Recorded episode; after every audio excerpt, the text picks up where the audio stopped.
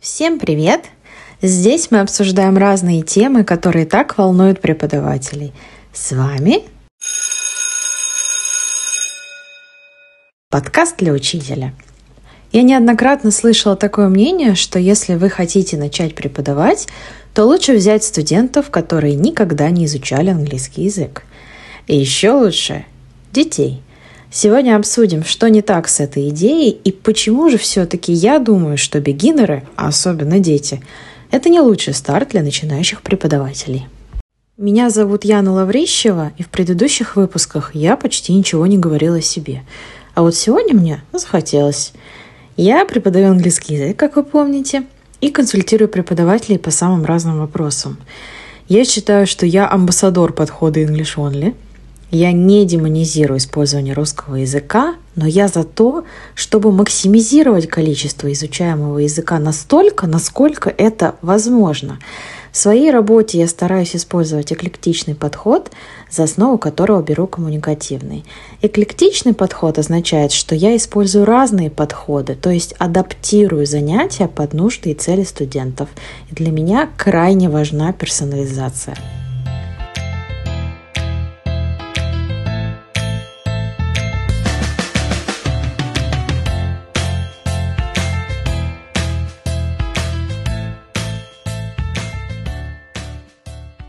Училась на первом курсе московского иньяза, мне жутко хотелось начать зарабатывать самой и помогать папе, поэтому я подумала в сторону преподавания. А что, английский язык я знаю, детей не боюсь, что-нибудь придумаю. На самом деле мысль была относительно правильной на тот момент. Именно учить кого-то языку я не бралась. Да и вообще я искала учеников через агрегаторы не только на английский язык, но и на русский. И смысл моей работы был именно в помощи с выполнением домашних заданий, а не прямо обучении языкам. В таком контексте я не вижу ничего страшного, чтобы начинать работать с детьми, хотя здесь есть свои сложности. В целом же в обществе бытует мнение, что преподавать детям очень легко – достаточно знать чуть больше, чем они сами. И я с этим категорически не согласна, поскольку мы все-таки с вами не Эйнштейны, да, который наперед немножко читал и обучал своих студентов. Рассказываю почему.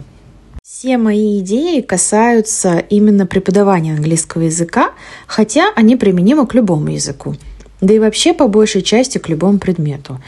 Сегодня буду много говорить про молодых преподавателей и объяснять, почему дети и любые бегинеры – одна из самых сложных ниш для работы. Добавлю, что, на мой взгляд, одна из самых сложных категорий иногда и для опытных преподавателей. Хочу начать этот разговор-подкаст с детей. Нужно понимать, как, в принципе, работает детский мозг. Не в плане того, какая часть мозга ответственна за что, хотя вообще это, наверное, не будет лишним, а то, как дети усваивают материал. Именно поэтому, именно поэтому, к сожалению, мимо части преподавателей проходит информация о том, а, как детям нужно изучать язык. Мы получаем вопросы в соцсетях. Например, три месяца сидим на Present Simple. Ребенок наизусть выучил правила, но все еще допускает ошибки. Я скажу так, выучить правила и грамотно составить предложение эти две вот вещи, они находятся вообще в разных плоскостях. Дети учат язык через контекст, через огромное количество примеров и повторений. Не повторений правил, а повторений самих заданий в разных контекстах. У детей должна быть возможность экспериментировать с языком, а не только выполнять упражнения из учебника с раскрытием скобочек и постановкой слов. Сами по себе а вот эти упражнения с раскрытием скобочек ничего себе, ничего в себе абсолютно плохого не несут. Но если ваши занятия состоят целиком из раскрытия скобочек, не надо ждать, что студенты разом в один день какой-то начнут разговаривать, потому что вы просто не даете им для этого возможности. Важно, обязательно важно делать эти вещи, но и надо не забывать, что спикинг не развивается сам собой. Да? Если вы работаете над грамматикой, а, то у вас не получится просто так разговаривать, потому что вы должны работать именно над разговорной частью отдельно. Без возможности использовать язык с коммуникативными целями результата не будет однозначно. Именно поэтому мы имеем много учеников, которые оканчивают школу, знают, что такое present simple, present continuous и все прочее, Но то, что I'm reading now, это предложение про текущий момент времени, могут вообще не сообразить, если вы им дадите этот пример. Соответственно, без понимания, как происходит усвоение языка у детей, работать будет крайне сложно. На самом деле, без понимания, как усваивается язык у любой возрастной категории, работать будет сложно. Измучаете и ваших учеников, и себя. Детям нужно много активностей. У них короткий вот этот фокус внимания, который называется по-английски attention span, короче, чем у нас с вами. Да? Если вы замечали, когда сидите в Инстаграме, то через три секунды хочется перелистнуть неинтересное видео. Вот представьте, что это примерно фокус внимания ребенка. Да? А, понятно, насколько его сложно нужно постоянно удерживать. Поэтому постоянные монотонные действия однозначно не приведут к положительному результату. То есть на занятии нам нужно, по-хорошему, думать не только о том, как научить языку, точнее даже как его использовать, да, а еще и продумывать много других факторов – чтобы им было комфортно, чтобы у них была возможность размяться, чтобы задействовать разные каналы восприятия. Они воспринимали язык не только через слух, да, а через осязание, может быть, через запахи, можно даже что-то попробовать. То есть мы не просто сидим на одном месте час и читаем. Сначала делаем какое-то задание, рутину, с чего мы традиционно начинаем наше занятие, да, всегда, регулярно. Потом переходим к этапам занятия. При этом, конечно, мы не забываем постоянно двигаться. Если это офлайн занятия, мы проводим какие-то активности, эстафеты, подойти к доске, найти что-то в кабинете. Если это онлайн занятия, то это тоже обязательно должно присутствовать в вашем занятии. Я проводила с детьми, например, разминки. То есть мы вставали вместе, смотрели какое-то видео и повторяли движение.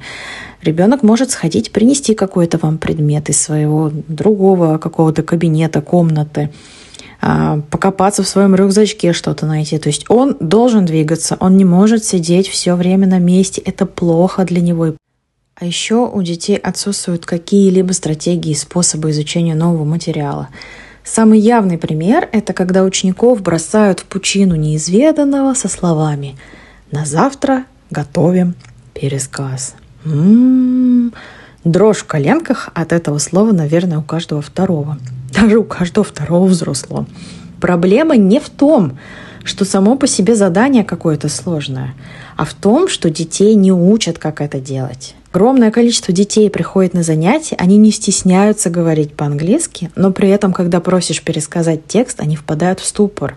Они не могут этого сделать, потому что не обладают знанием, как это надо сделать часть подростков и взрослых уже будет понимать, как к этому подступиться. У них есть определенные стратегии, которые они выработали. При этом, к слову, часть из них так и не будет ими обладать. Так что этот пункт может относиться к любой возрастной категории. Так вот, детей нужно обучать этим стратегиям. С тем же пересказом, учить составлять планы, выделять основную информацию, важные слова искать, находить способы, как они могут запомнить текст и рассказывать его без заучивания наизусть. Я, например, учу детей рисовать картинки и выписывать сложные слова. Либо же делать такие картинки, чтобы они могли подписать название, например, человечка рисуем и подписываем имя героя, если оно сложное для запоминания. Если мы говорим про семью, например, коротенькие такие тексты там, у кого что есть, да, а, She has got a brother, допустим. Мы рисуем два человечка и подписываем, что это Маша, а это ее brother. И, соответственно, ребенок уже мне пересказывает эту историю, используя картинки. Если в двух словах, то как-то так. Не каждый из нас может на текущем этапе развития, как преподаватель, донести эти стратегии, дать вот тот вот ключик в руки ребенку, которым он откроет дверь к знаниям потому что это крайне сложно. Это не просто обучение язык, языку, это обучение вот этим стратегиям. Не забывайте, что одни из самых сильных переживаний мы испытываем именно в детстве. Я не хочу вас запугивать, но все-таки помните, любые громадные ошибки могут отразиться на жизни ребенка дальше. Мне бы лично не хотелось быть причиной того, что у ребенка будут потом травмы. Так вот, например, я не переношу один зеленый учебник. Я думаю, вы его прекрасно знаете. и считаю кощунством использовать его в качестве основного учебника для изучения языка в наши дни. Это вот вообще не то средство, которое поможет детям, да и взрослым выучить язык. Мой намек вы уже должны были считать. Если нет понимания того, как нужно преподавать, можно нанести большой вред. С детьми это вообще страшно. У них нет как таковой внутренней мотивации, поэтому скучные или слишком сложные уроки могут их отвернуть от языка на долгие годы. Да, моя позиция такая. Я, в принципе, за грамотный подход к преподаванию. Это не значит, что каждый из нас должен обладать какими-то крутыми сертификатами, педагогическим образованием. Это скорее вообще про понимание теории и методики преподавания языков. Этому можно научиться разными способами. На курсах, платформах, через книги, через просмотр видео. Но учиться только через практику я не считаю верным. Выводить принципы только основываясь на том, что видели лично вы на занятиях, по мне это скользкая дорожка. До вас огромное количество преподавателей, ученых, психологов изучали людей, детей, студентов, чтобы вы взяли эту информацию и понесли в массы. Зачем изобретать велосипед? Да, это мой принцип про велосипед. Это не значит, что преподавать можно идти только после 10 лет изучения материалов. Абсолютно не воспринимайте мою речь как белое и черное, да, как две вообще крайности. Но не понимая, в принципе, вообще, как работать над системами языка, как развивать навыки, а просто делать так, как делали с вами, на мой взгляд, в корне неверно. Немножко еще поговорю про особенности работы с детьми, а потом перейдем к обсуждению работы с бегинерами любых возрастов. Есть еще несколько пунктов, которые меня смущают, когда вот люди говорят, что лучше всего вот прямо начинать работать с детьми, даже если ты никогда не пробовал, и вот брать детей на низких уровнях или прям вот совсем нулевичков. С детьми крайне важно расставлять границы – Молодые специалисты не всегда это могут сделать, да и не молодые тоже, честно говоря. Да, нужен такой особый внутренний стержень. Да, есть дети, которые никогда не будут пытаться их прогнуть, и для них любой взрослый авторитет. Однако все-таки дети по натуре своей манипуляторы. Поэтому участие преподавателей занятия будут иметь в основном своем воспитательный характер, а не образовательный. Дети могут задавать личные вопросы, и настолько личные, что вам может быть стыдно или неприятно на них отвечать. Дети могут врать, хотя что ж там, взрослые тоже. А с детьми, именно при работе с детьми, коммуникацию придется строить еще по факту и с родителями. И здесь мы переходим к другой проблеме. Вы можете насколько угодно быть подкованы в методике, но если вы не можете показать родителям, так скажем, who is the boss, то есть кто вообще реально направляет в учебном процессе, кто отвечает и где вообще у кого какие границы и зоны ответственности, то будут однозначно проблемы. У меня лично таких проблем не было, просто потому что я с детства всех учу, что и как делать. А, у меня такие жесткие свои личные границы именно в этом плане. Но коллеги говорят, что на молодых преподавателей родители часто смотрят свысока и решают, что они лучше знают, как строить учебный процесс. Как же тогда вообще по факту будем распределять ответственность? А еще у детей бывают сложности, и сложности разного характера. Те, о которых я хочу сейчас сказать, это скорее физиологические или психические особенности. Например, дислексия. Она встречается довольно часто. Если вам попадется такой маленький ученик, то не имея опыта, можно не понять, что проблема не в системе изучения языка или лени. Но тут на самом деле вообще сложно, поскольку сейчас много недиагностированных детей, да и взрослых, и опытным преподавателям с такими случаями тоже крайне сложно работать. Почему я упомянуть решила эти особенности именно в контексте детей?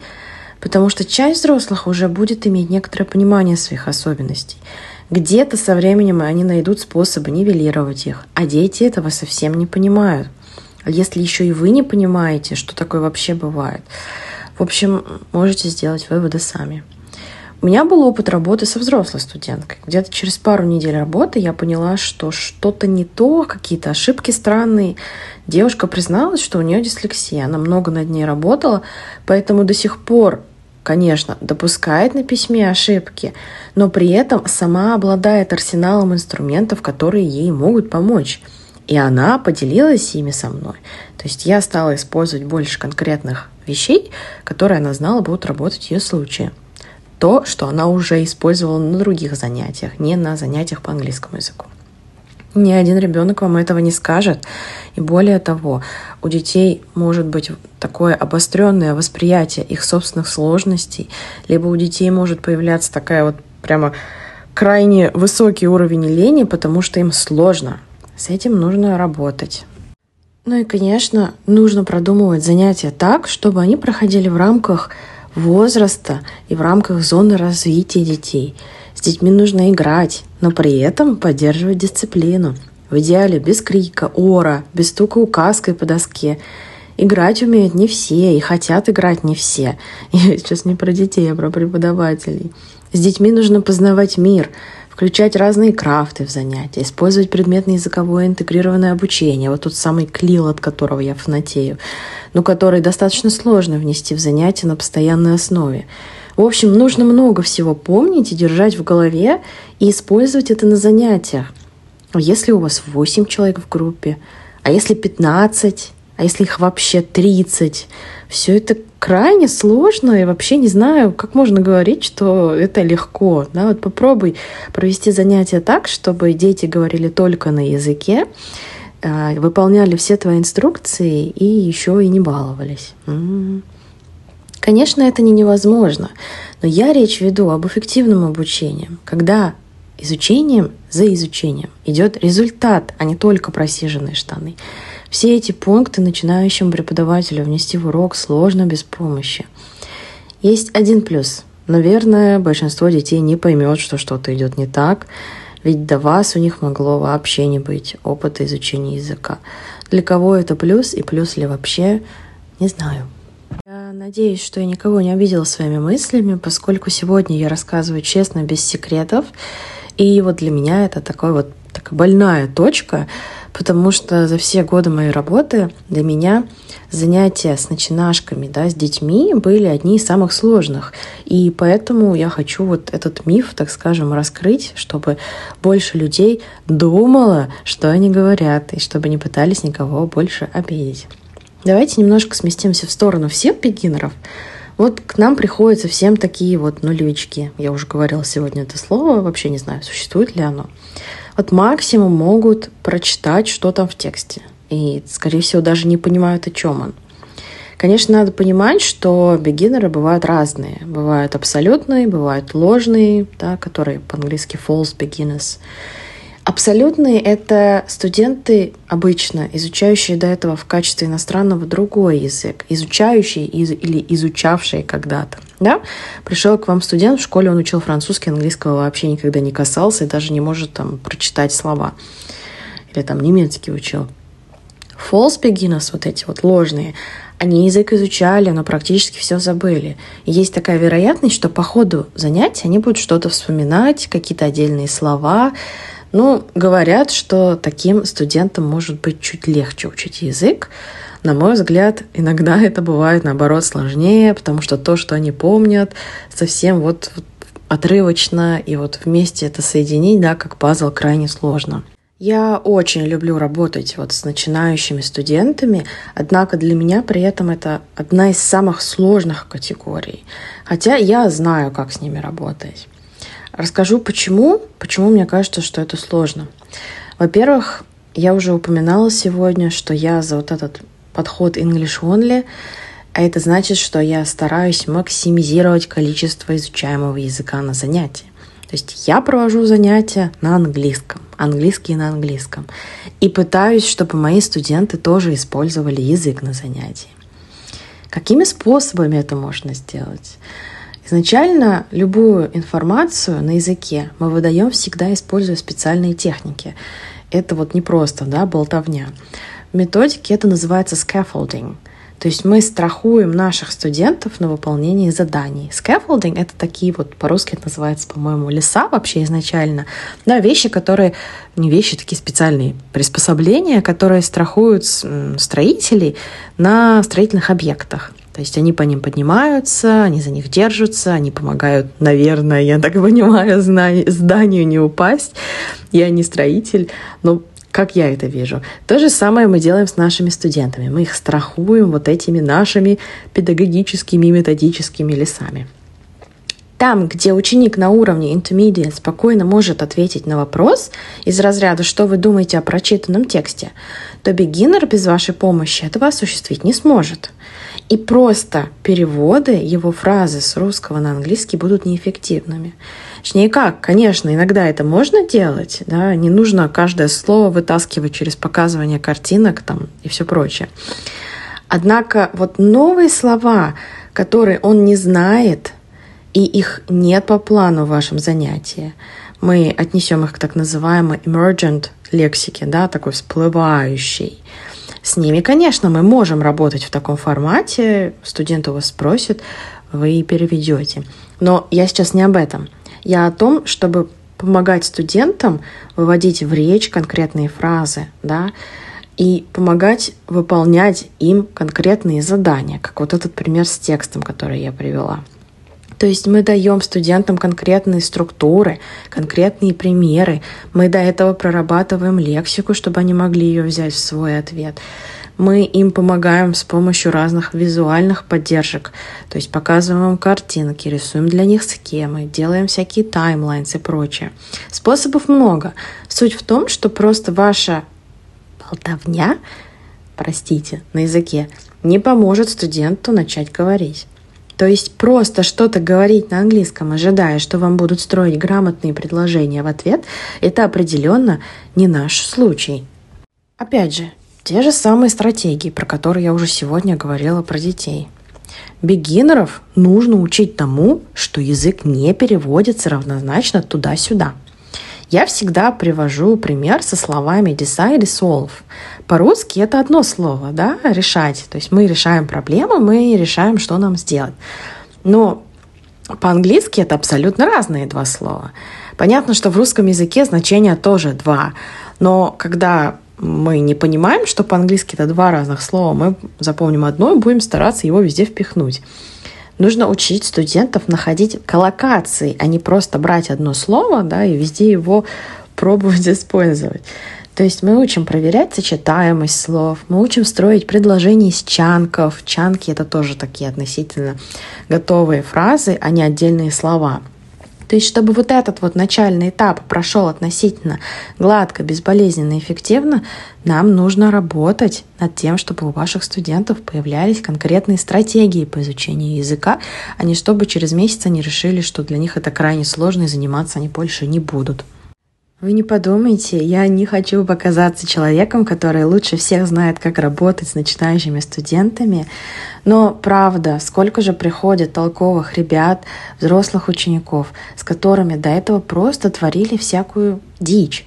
Это не те случаи, когда ученик безответственный, а те, когда преподаватель не понимает, куда ведет своих учеников. Потом, сейчас мы часто слышим, Обязательно нужно брать на занятия аутентичные материалы.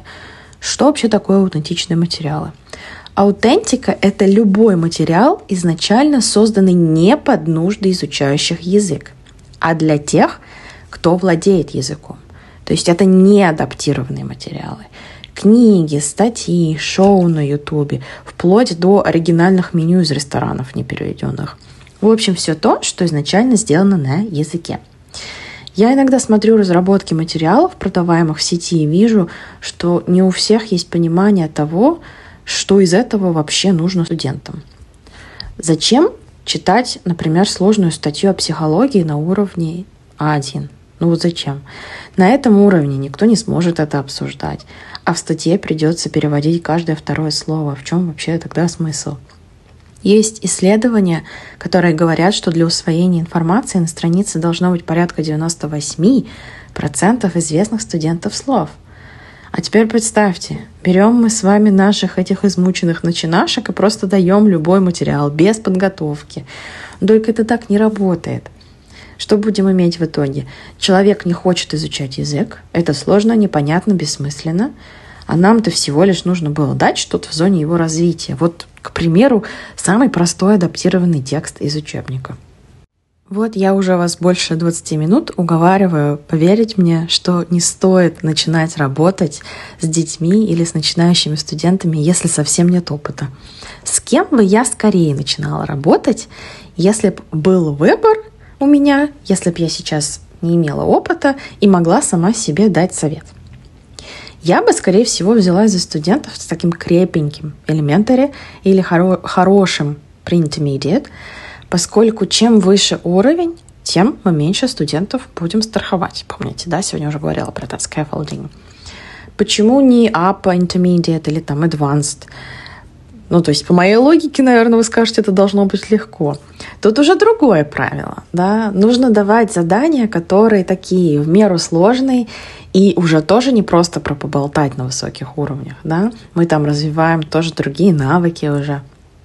Нужно уметь давать грамотную обратную связь. Ну и давайте по-честному, обязательно нужен свой высокий уровень языка. Вот такой вот взгляд у меня на то, что детям и бегинерам преподавать легко. Нелегко, ой, нелегко. Вообще преподавание очень сложная, многосоставная вещь. И тот, кто говорит, что это просто, просто вот как, не знаю, пойти себе яичницу пожарить, никогда не пробовал преподавать сам. Я старалась в этот раз дать информацию понятно, объясняя термины, при этом без осуждений в чью-либо сторону.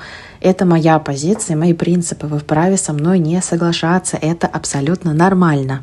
Конечно, я понимаю, что у нас не всегда есть выбор. Не всегда есть выбор в плане студентов, да, их уровней. Не всегда мы вообще, в принципе, можем выбирать, с кем работать.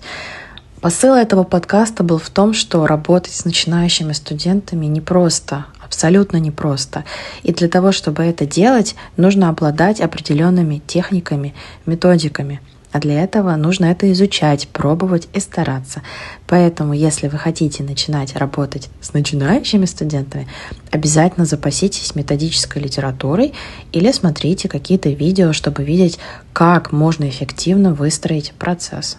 Либо, конечно, можно пройти специальное обучение. Буду ждать ваших комментариев, с кем вы начинали работать и что вы вообще думаете по поводу обучения бегинеров и детей в частности. А на сегодня все. Спасибо, что были со мной.